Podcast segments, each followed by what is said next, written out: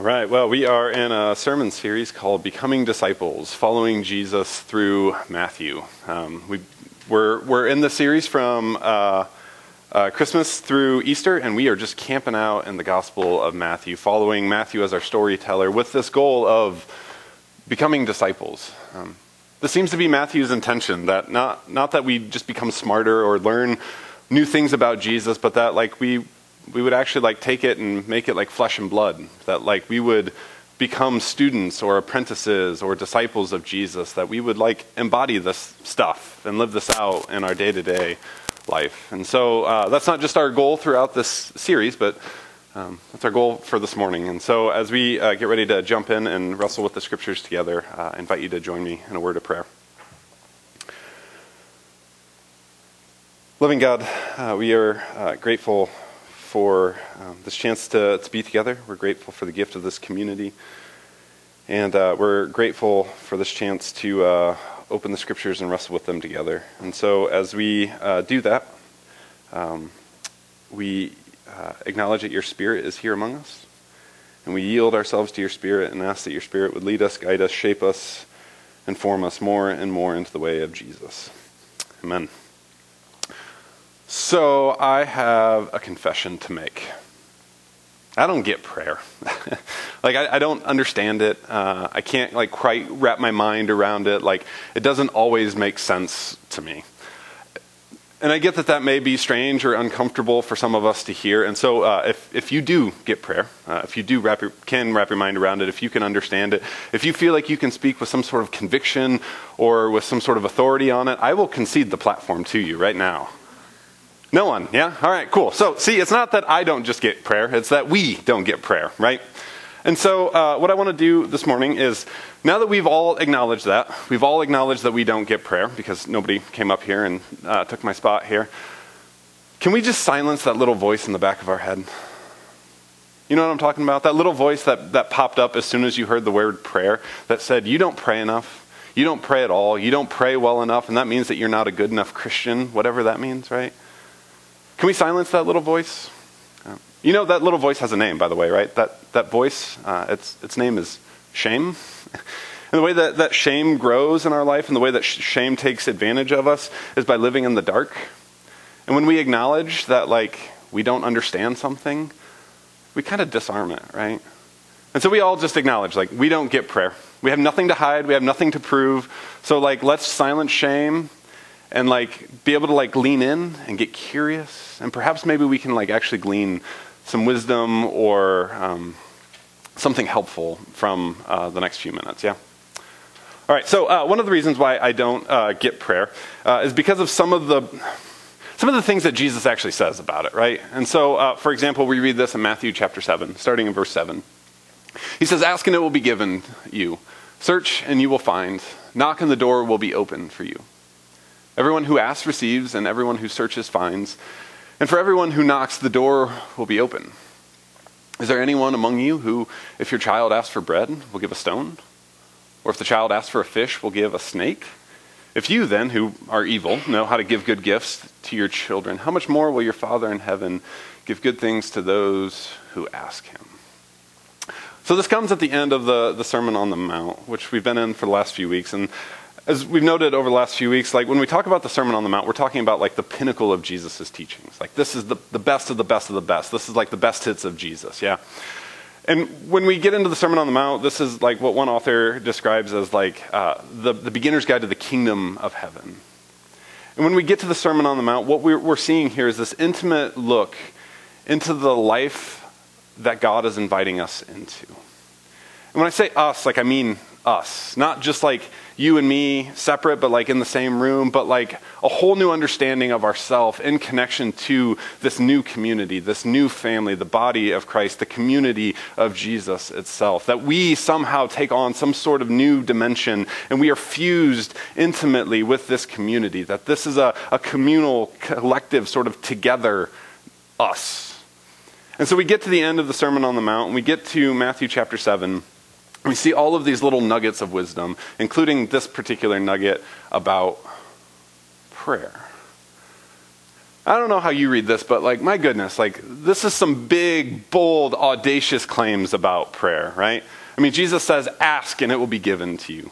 Search and you will find. Knock and the door will be open to you. He compares it to a parent whose child asks for bread. He says, Of course you wouldn't give a stone. Compares it to a parent whose child asks for a fish. And he says, Of course you wouldn't give a snake. Like, how much more will your Father in heaven give good things? Now, I'm somebody who. Uh, loves to nuance the heck out of things. Uh, I'm somebody who doesn't feel comfortable in like the black or the white, but perhaps the gray, yeah. Um, but like, there's not much nuance here, right? There's not a whole lot of gray here. Like, it's pretty simple and straightforward. And yet, I still don't get it. uh, and perhaps it's because my lived experience feels so different from this. Um, so to highlight this, uh, last week uh, I was watching the AFC Championship game. Anybody else watching that? Yeah, this football game. So the winner of this goes to the NFL or to the Super Bowl. So a huge, huge game, and it's between the Kansas City Chiefs and the Cincinnati Bengals. And uh, like the storyline leading up to this was all about the Kansas City Chiefs quarterback Patrick Mahomes. He had a bum ankle, like, and nobody knew how healthy he was going to be. And like, he's he's a, a, bit of a magician out there. Like he needs his ankles to move and make the, the magic happen that he does. And so like people were really concerned about this. So we get to the end of the game and it's tied, I think, 2020, and the Chiefs are driving down the field. And we get to the second last play, and he does it. Like he turns on the Jets and he takes off running. He picks up a ton of yards. He uh, picks up a personal foul, and then they get more yardage. And then the next play, the Chiefs win the game, and the crowd goes crazy. And uh, the reporter comes to Patrick Mahomes at the end of the game, and she's like, Patrick, explain this to me. What's going on? And Patrick says, First off, I want to give glory and thanks to God. I prayed all week that God would heal my ankle, and God healed my ankle. I don't know how you hear those sorts of things, but I, I, feel this mixed sort of tension within me. On the one hand, like, we live in such a cynical age that it, it felt like I don't know, it felt really relieving to hear somebody get up with that sort of conviction and confidence and say, I prayed and I asked God for this, and God healed my ankle. Again, we live, we live in such a cynical age that like there was something like good for my soul to hear that. And yet I recognize on the other hand, like I'm one of those cynical people, right? Like I, I hear this and I immediately think, is that how it works? Like I can just ask for things and like God will grant it to me? Is this how this whole prayer thing works? And then my mind begins to run through all of the list of like unanswered prayers that have come in my life. And of course, because of my story, like my mind jumps to like being a 15 year old praying for the health of my and health and healing of my father. And my mind jumps to a 17 year old praying for the health and healing of my mom. And I think like what happened here, right? Like, we have a very privileged sort of person praying very privileged prayers to continue to make millions of dollars when there are people quite literally dying from poverty. And this prayer gets answered, and yet, like, as a 15, 17 year old, like, I'm just praying to not become an orphan? Like, what gives here? like, did I not ask enough? Did I not search enough? Did I not knock enough? Or to summarize all of those things, did I not have enough faith? If you've ever been in this position, I know a number of your stories and know that a number of you have been in these places of like desperate prayer, crying out for your very life. Like you know that to be asked those questions is to be like uh, obtuse at best and downright offensive at its worst. So what's what gives? Uh, the honest answer is I don't know. Because I don't get prayer, right? Like I've tried to be very clear from the get go here. Like I don't get this thing. So, uh, but I really want to. Like I really want to get prayer, especially like when I hear the way that Jesus talks about prayer and the way that I see Jesus interacting with prayer. Like I desperately want to get prayer. And so here's the best way that I've been able to wrap my mind around uh, what Jesus is saying here in Matthew chapter 7. So, when it comes to uh, real estate, what are the three keys? The three rules? Location, location, location, right? And the same can be said when it comes to like wrestling with a biblical text. Except we might not say location, location, location. We'll say context, context, context, right? The, the location of a text within its broader location within a text like helps us make sense of this, right? And so when it comes to Matthew chapter 7, 7 through 11, this big, bold, audacious claim that Jesus, Jesus has made about prayer, we recognize that this comes at the end of the Sermon on the Mount, which tells us something.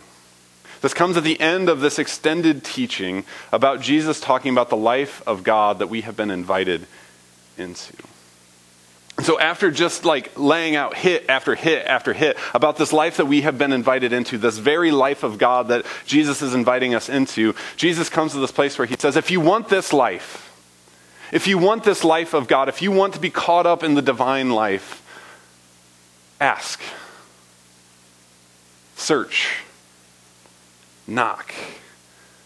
It's as if Jesus is saying, if this is the type of life that you want, if you want your life to get caught up in God's very life, all you have to do is ask and you will be given it.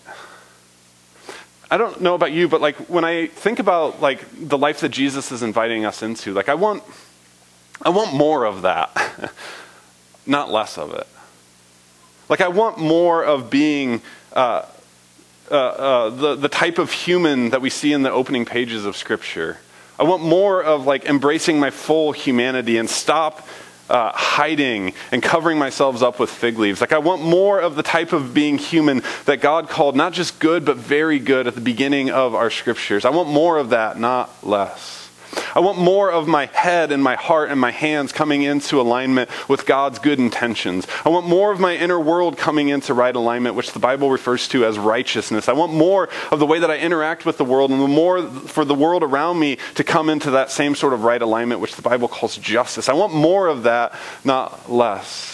I want more of like understanding my place within the family of God, with God being my divine parent. And as the old hymn goes, I thy true son, I thy true child, right?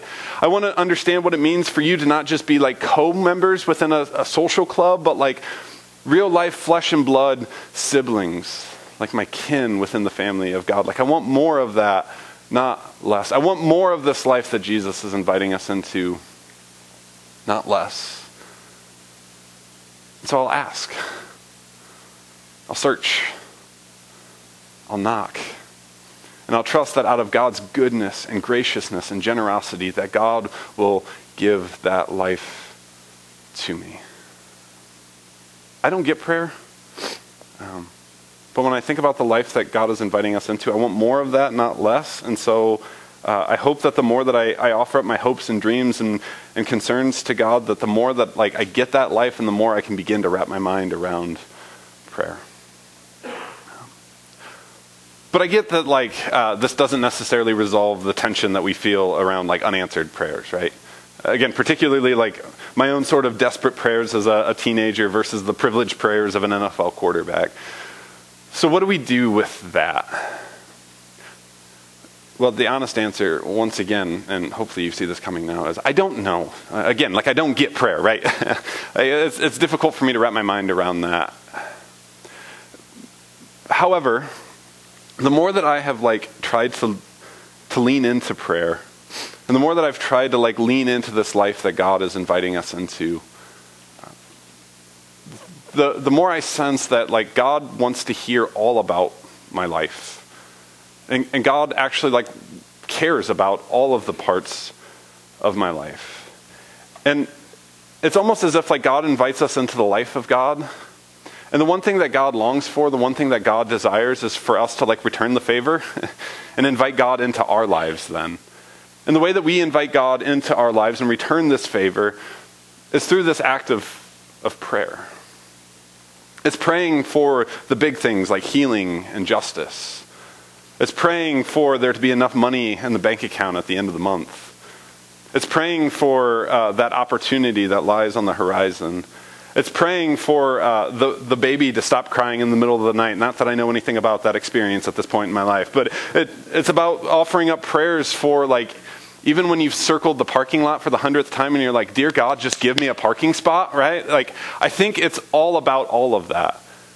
And I think Jesus uh, suggests that like God, God wants to hear all of that and God cares about all of that because this is the very life that God is inviting us into.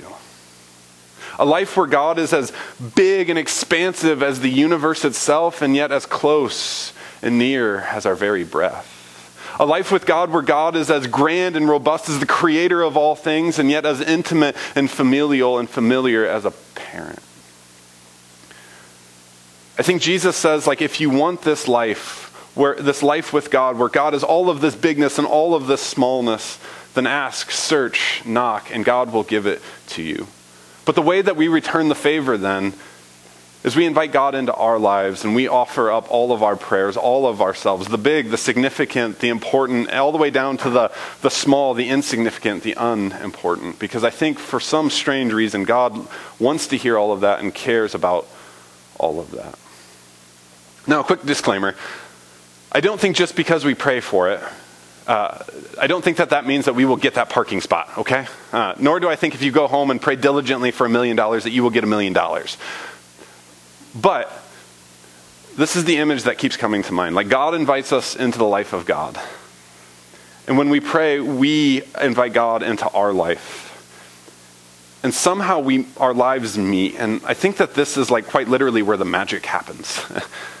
like where where the spirit of god meets us in our life and this is where like that transformation can become can can start to happen where where our very lives can be shaped into the way of jesus and our heart can begin to reflect the heart of god and our love can begin to reflect the love of god. Philosopher and uh, theologian dallas willard once said something along the lines of like god god's greatest hopes for us is that we would actually become the type of people that god could give us what we want But for us to become those types of people, like we have to start with where we're at. Those desperate prayers for a parking spot, right?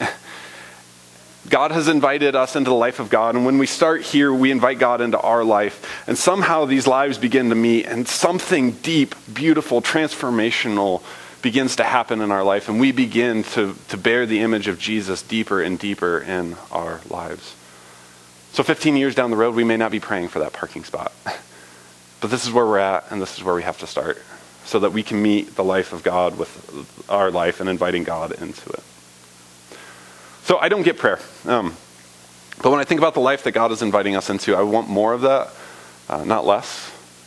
And I recognize that God invites us into the life of God, and all that God really longs for is that we would return the favor and invite God into our life. And I think that happens through prayer. So, my friends, like, let's ask, let's search, let's knock. And let's trust that um, God is good and gracious and generous, and that God um, will give us that life that we're asking for. Amen.